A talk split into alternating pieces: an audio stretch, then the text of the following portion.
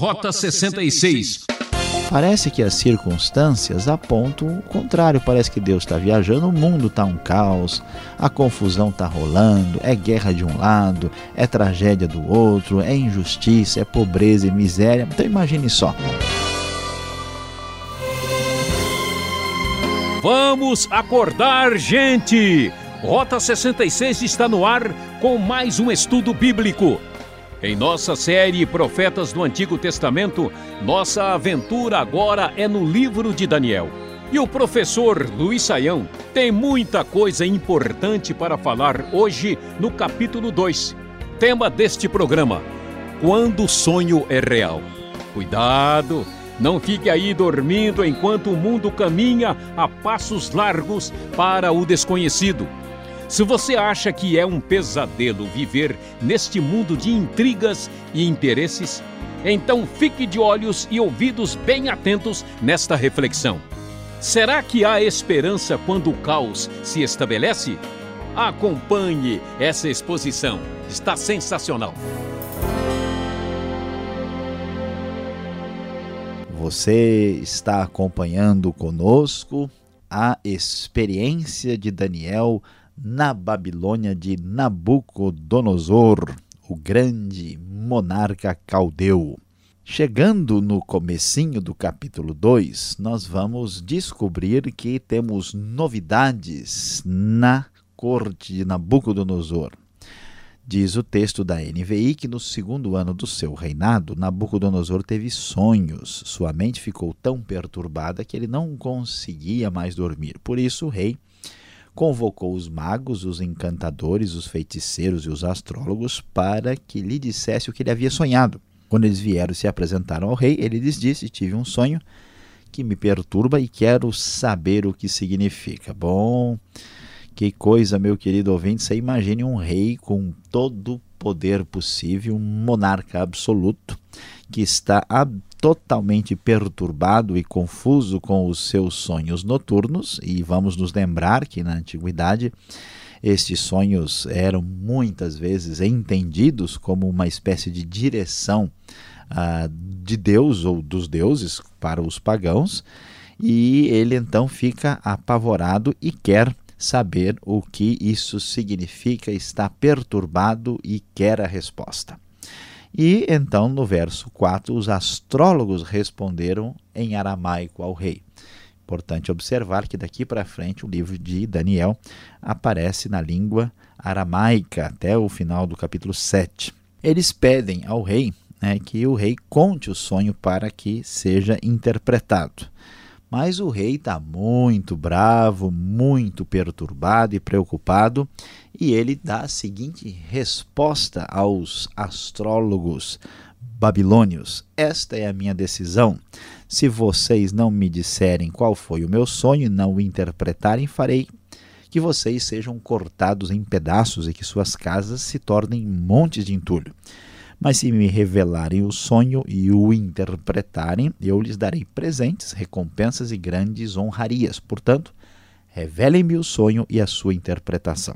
Mas eles tornaram a dizer: Conte o rei o sonho a seus servos e nós o interpretaremos. O rei está furioso e bravo e deseja saber a interpretação, mas ele está um pouco desconfiado da capacidade desses encantadores, desses astrólogos, desses magos babilônicos. E aqui a gente começa a perceber uma questão interessante. Né? O grande rei do maior império do mundo, que está assessorado por pessoas que teoricamente podem é, lhe dar uma orientação espiritual e religiosa, está numa situação difícil e mostra a sua própria dúvida em relação à capacidade desses seus assessores.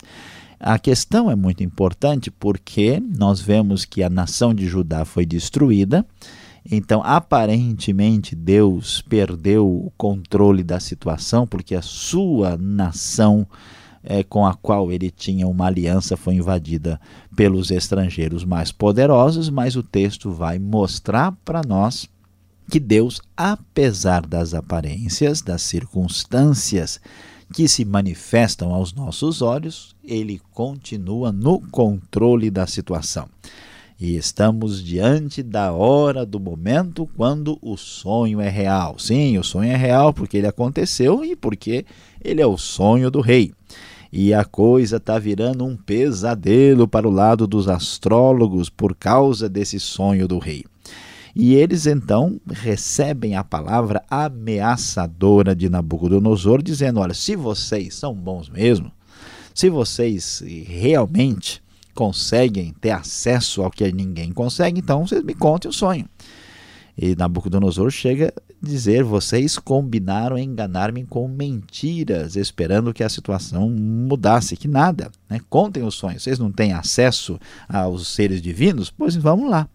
Então os astrólogos entregam os pontos e dizem: Não há homem na terra que possa fazer o que o rei está pedindo, conforme a NVI no verso 10. Nenhum rei, por maior e mais poderoso que tenha sido, chegou a pedir uma coisa dessa, nenhum mago, encantador ou astrólogo. O que o rei está pedindo é difícil demais, ninguém pode revelar isso ao rei, senão os deuses, e eles não vivem entre os mortais.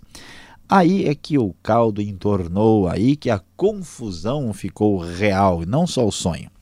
O rei ficou irritado e furioso e, como um bom rei da antiguidade com poderes absolutos, mandou executar todo mundo. Pois é, você está reclamando da vida, né? Você está bem tranquilo, você está em outra época e talvez nunca pensou em agradecer a Deus por isso. E assim foi emitido o decreto e os encarregados do rei saíram à procura de todo mundo. E adivinhe, pense comigo, Daniel e os seus amigos também se encontram na lista. Assim, o comandante da guarda do rei, um homem chamado Arioque, saiu e foi à procura de Daniel e seus amigos, e na mesma hora o Daniel então se aproxima dele e diz: Escuta, o que está acontecendo? Por que, que o rei está tão nervoso? Por que esse decreto tão severo? E foi explicado a Daniel o que, que estava acontecendo. Daniel, numa situação dessa, mostrando mais uma vez o seu bom senso, a sua sensibilidade sabedoria, com muito jeito, pediu um prazo para tentar resolver a situação, dar a interpretação. Ele chega em casa, conversa com os seus amigos, você conhece Ananias, Misael e Azarias, e eles então combinam né, que devem orar ao Deus dos céus para que ele manifestasse a sua misericórdia, para que eles fossem é, libertados da ameaça da execução. E, meus queridos ouvintes, apesar da Babilônia ter o grande monarca real Nabucodonosor, apesar do seu domínio, do seu poder, dos seus astrólogos, das suas ciências ocultas, a grande verdade é que Deus é real. Não é o rei que manda, Deus é o Senhor. Então o mistério foi revelado a Daniel de noite numa visão, e Daniel louvou o Deus dos céus e disse: Louvado seja o nome de Deus para todo sempre. A sabedoria e o poder a ele pertencem. Ele muda as épocas, as estações, destrona os reis e os estabelece, dá sabedoria aos sábios e conhecimento aos que sabem discernir. Então ele louva e agradece a Deus e tem acesso à interpretação do sonho do rei. Imediatamente diante de tal realidade, Arioque vai e entra em contato com o rei da Babilônia e diz que há um exilado de Judá que pode trazer a devida interpretação. O rei então mandou uh, chamar Daniel e Daniel comparece diante do maior rei da sua época na antiguidade. E pelo poder extraordinário de Deus, Daniel revela o que aconteceu. Diz o texto a partir do verso 31. Tu olhaste, ó rei, e diante de ti estava uma grande estátua, uma estátua enorme, impressionante, e sua aparência era terrível. A cabeça da estátua era feita de ouro puro, o peito e o braço eram de prata, o ventre e os quadris eram de bronze, as pernas eram de ferro e os pés eram em parte de ferro, em parte de barro. Enquanto estavas observando, uma pedra soltou-se sem auxílio de mãos, atingiu a estátua nos pés de ferro e de barro e os esmigalhou. Então o ferro, o barro, o bronze, a prata e o ouro foram despedaçados, viraram pó, como o pó da debulha do trigo na eira durante o verão. O vento os levou sem deixar vestígio, mas a pedra que atingiu a estátua tornou-se uma montanha e encheu a terra toda. Diante dessa realidade, Daniel conta o que o rei sonhou, uma coisa que só pode acontecer pelo poder de Deus, e parte para a interpretação. Daniel diz que essa estátua tem a ver com os grandes reinos do mundo. Ele diz diretamente para o rei Nabucodonosor: Tu és a cabeça de ouro. Isso mostra o reino feito pelo poder humano, uma espécie de estátua, a cara de um ídolo. E ele diz que depois viria um outro reino, que seria o reino marcado pela prata, né, que envolve aí o peito e o braço, que nós sabemos, né, que primeiro veio aqui a Babilônia, depois o famoso Império Medo-Persa, que demorou mais ou menos uns 200 anos. Ah, em seguida, tem um terceiro reino, que é um reino de bronze, que é o reino da Grécia. E, finalmente, um reino de ferro, que no cenário antigo só pode ser uma referência a Roma. E a mistura do ferro com o barro é provavelmente uma referência ao esfacelamento e a miscigenação do próprio Império Romano posteriormente. E assim, a Daniel conta e explica e diz o que acontecerá no futuro depois de Nabucodonosor. Agora, o interessante é que todo esse reinado, todo esse reino mundial, essa sucessão de poderes, mostra o poder humano independente de Deus. Mas acontece que, como nós pudemos observar naquilo que mesmo o próprio Daniel falou, é que na época desses reis, o Deus dos céus estabelecerá um reino que jamais será destruído e que nunca será dominado por nenhum outro povo. Destruirá todos os reinos daqueles reis e os exterminará, mas esse reino durará para sempre. Este é o significado da visão da pedra que se soltou de uma montanha sem auxílio de mãos, pedra que esmigalhou o ferro, o bronze, o barro, a prata e o ouro. Essa pedra é a chegada do reino de Deus, que vai suplantar o reino frágil e injusto do poderio humano, e aquilo que parece que não vai, não está funcionando direito, parece que Deus perdeu, mas quem domina é a Babilônia. Deus diz: olha, vai chegar o momento que todo esse orgulho humano vai cair e o reino de Deus permanecerá para sempre. Olha só, diante disso, o rei ficou impressionado e admitiu que o Deus de Daniel é o Deus dos deuses, o Senhor dos reis, aquele que revela os mistérios e cobriu Daniel de presentes, lhe deu um alto cargo e o designou governador da província da Babilônia. Meus queridos ouvintes, Deus continua no controle do mundo e do universo. Aqui vemos que não só o sonho é real, como o reino de Deus é real e que o nosso Deus também é real.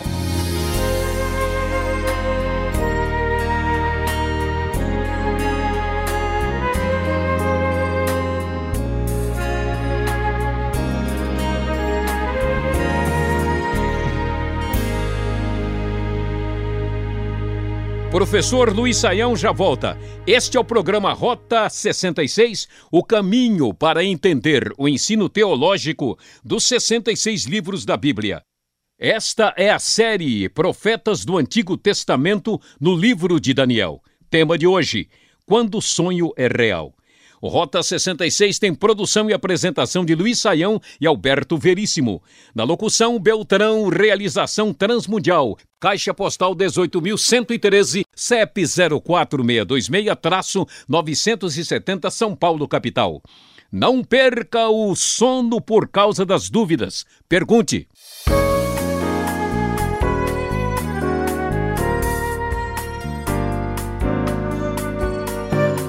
Continuando agora a parte com perguntas da aula de Daniel capítulo 2, profeta do Antigo Testamento, professor Luiz Saião. É um momento muito assim agitado aqui na vida política deste reino.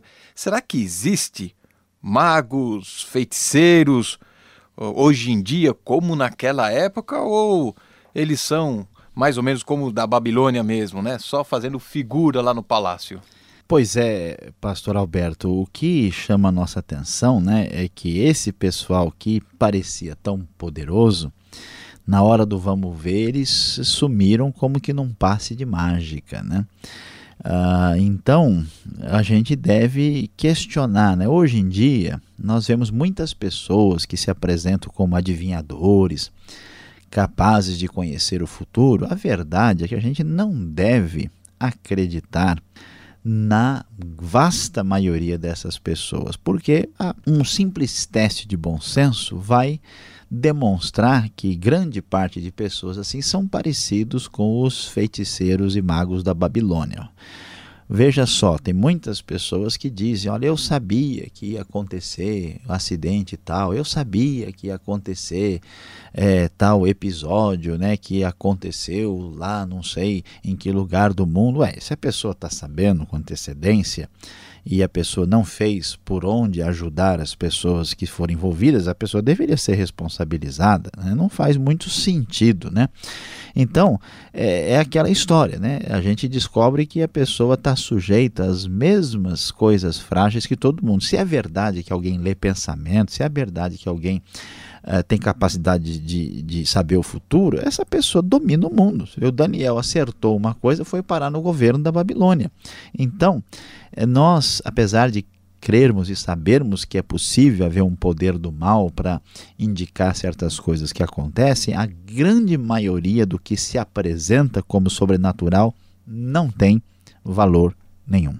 Agora, professor, esta visão este sonho, a gente fala sonho, mas é um pesadelo total aqui, né? Qual a razão do surgimento ou discutir esta visão neste momento da história? Olha, pastor Alberto, a, a questão é a seguinte, né? Nós vemos que o povo de Judá foi conquistado pelos babilônios. E toda a impressão que se tem é que Deus perdeu o seu poder porque os pagãos dominaram a sua terra e escravizaram o seu povo. E neste momento, então, quando parece que quem manda é o Nabucodonosor, Deus então interfere no sonho dele, mostra que os seus assessores não sabem de nada e quem vai interpretar é o Daniel.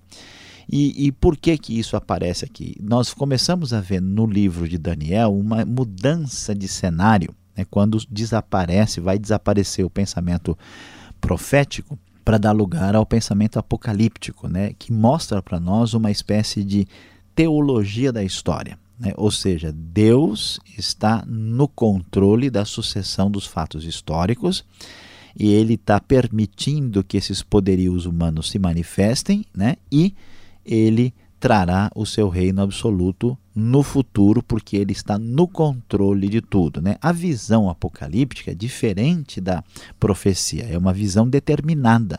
Não importa se a pessoa crê, não importa se a pessoa aceita, não importa se ele vai colaborar, não. Não tem conversa, não é igual a profecia. Ela vai acontecer e ponto final. É uma determinação divina que aparece aí em forma de visão. Agora, na sua exposição, você mencionou que estes impérios, né, a interpretação do sonho, os persas, gregos, romanos, é, já passaram estes reinos ou ainda hoje em dia nós sentimos de alguma forma o seu domínio sobre nós?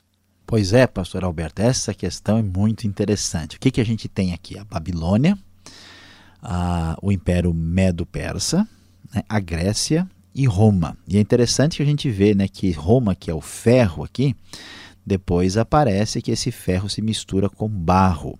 E é o que acontece com o Império Romano, né? quando ele é invadido pelas tribos bárbaras, há toda aquela mistura que deu origem às nações, aos estados da Europa contemporânea, que são a base de toda a civilização ocidental e até hoje, podemos dizer, mundial. Então vamos dizer que o Império Romano deixou de existir enquanto Império Romano Antigo, mas a sua característica cultural permanece até hoje a gente percebe né, que ah, toda a civilização que organizou a história da Europa ela é greco-romana. Né? Ah, mesmo hoje, quando você tem o inglês dominando o mundo como língua, né? mas metade do vocabulário do inglês vem do latim. Né? Acho que até o inglês, o francês representam aí a mistura perfeita né? do, do, do elemento bárbaro né? com o elemento romano. Então nós estamos debaixo dessa influência desse império de uh, ferro misturado com barro até os dias de hoje. Né? E isso não pode ser mais localizado apenas na Europa ou no Ocidente. Parece que é um, uma espécie de civilização mundial que caminha nessa direção. Então nós ousaríamos a dizer dizer que nós estamos ainda nesta parte final da estátua de Daniel nos dias de hoje. É, professor, quem mexe com ferro, né? Eu quero saber do verso 44. Quando vai chegar este reino eterno de Deus, do capítulo 2 aqui de Daniel? É, o livro de Daniel está mostrando para nós aqui que os reinos humanos não podem subsistir porque não dão a Deus a devida glória. Então, toda glória humana, mais cedo ou mais tarde, perecerá, desaparecerá. Esse reino eterno é o reino anunciado que a gente vê nas profecias lá de Isaías, né? Quando é que o reino vai chegar? O reino já chegou, pastor Alberto. Chegou com a vinda de Jesus Cristo, nosso Senhor. Mas o seu reino ainda não foi plenamente concretizado. Ele já chegou, mas ainda virá. Então, na manifestação bendita de Jesus Cristo, na sua segunda vinda, é que se implantará plenamente o reino de Deus. Quando este reino for implantado, aí sim todos os reinos humanos sairão do foco para dar lugar àquele que reinará para todo sempre. E você que está nos acompanhando depois desta aula, espero que não esteja dormindo. Chega mais perto, vem agora a aplicação do estudo para você.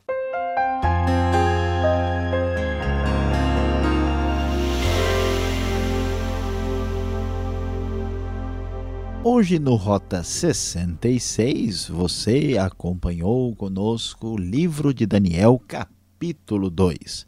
O nosso tema foi Quando o sonho é real. Sim, quando o sonho é real é porque ele é verdadeiro, ele aconteceu. Quando o sonho é real é porque o rei sonhou, o rei Nabucodonosor, o grande monarca da Babilônia, estava apavorado com os seus pensamentos noturnos. Então Deus mostrou a fragilidade dos seus assessores e revelou a verdade do seu sonho para o nosso conhecido e amigo Daniel. Meus queridos, quando a gente olha para a história bíblica, ela não é tão diferente do que acontece nos dias de hoje. A gente olha para o dia a dia, parece que Deus foi embora. Parece que as circunstâncias apontam o contrário. Parece que Deus está viajando, o mundo está um caos, a confusão está rolando, é guerra de um lado, é tragédia do outro, é injustiça, é pobreza e miséria. Então imagine só. Acabara de acontecer a conquista de Judá, o povo fora destruído, o templo foi destruído, havia muita gente pobre abandonada na terra, o resto virou escravo. Quem pode acreditar em Deus num momento desse? Tudo parece sugerir que Deus perdeu o comando, temos agora um outro presidente no universo. Mas veja bem, quando lemos e descobrimos a estátua e o poder de Deus sobre Nabucodonosor e o seu reino que virá para sempre, descobrimos a grande verdade. Apesar das circunstâncias aparentes, Deus continua sendo o grande rei o verdadeiro presidente. O programa Rota 66 chegou ao fim. Espero você de volta nesta emissora e horário com a continuação desta série sensacional. Combinado? E participe pelo site transmundial.com.br e mande sua opinião para rota66@transmundial.com.br. Tudo de bom para você e até o próximo programa.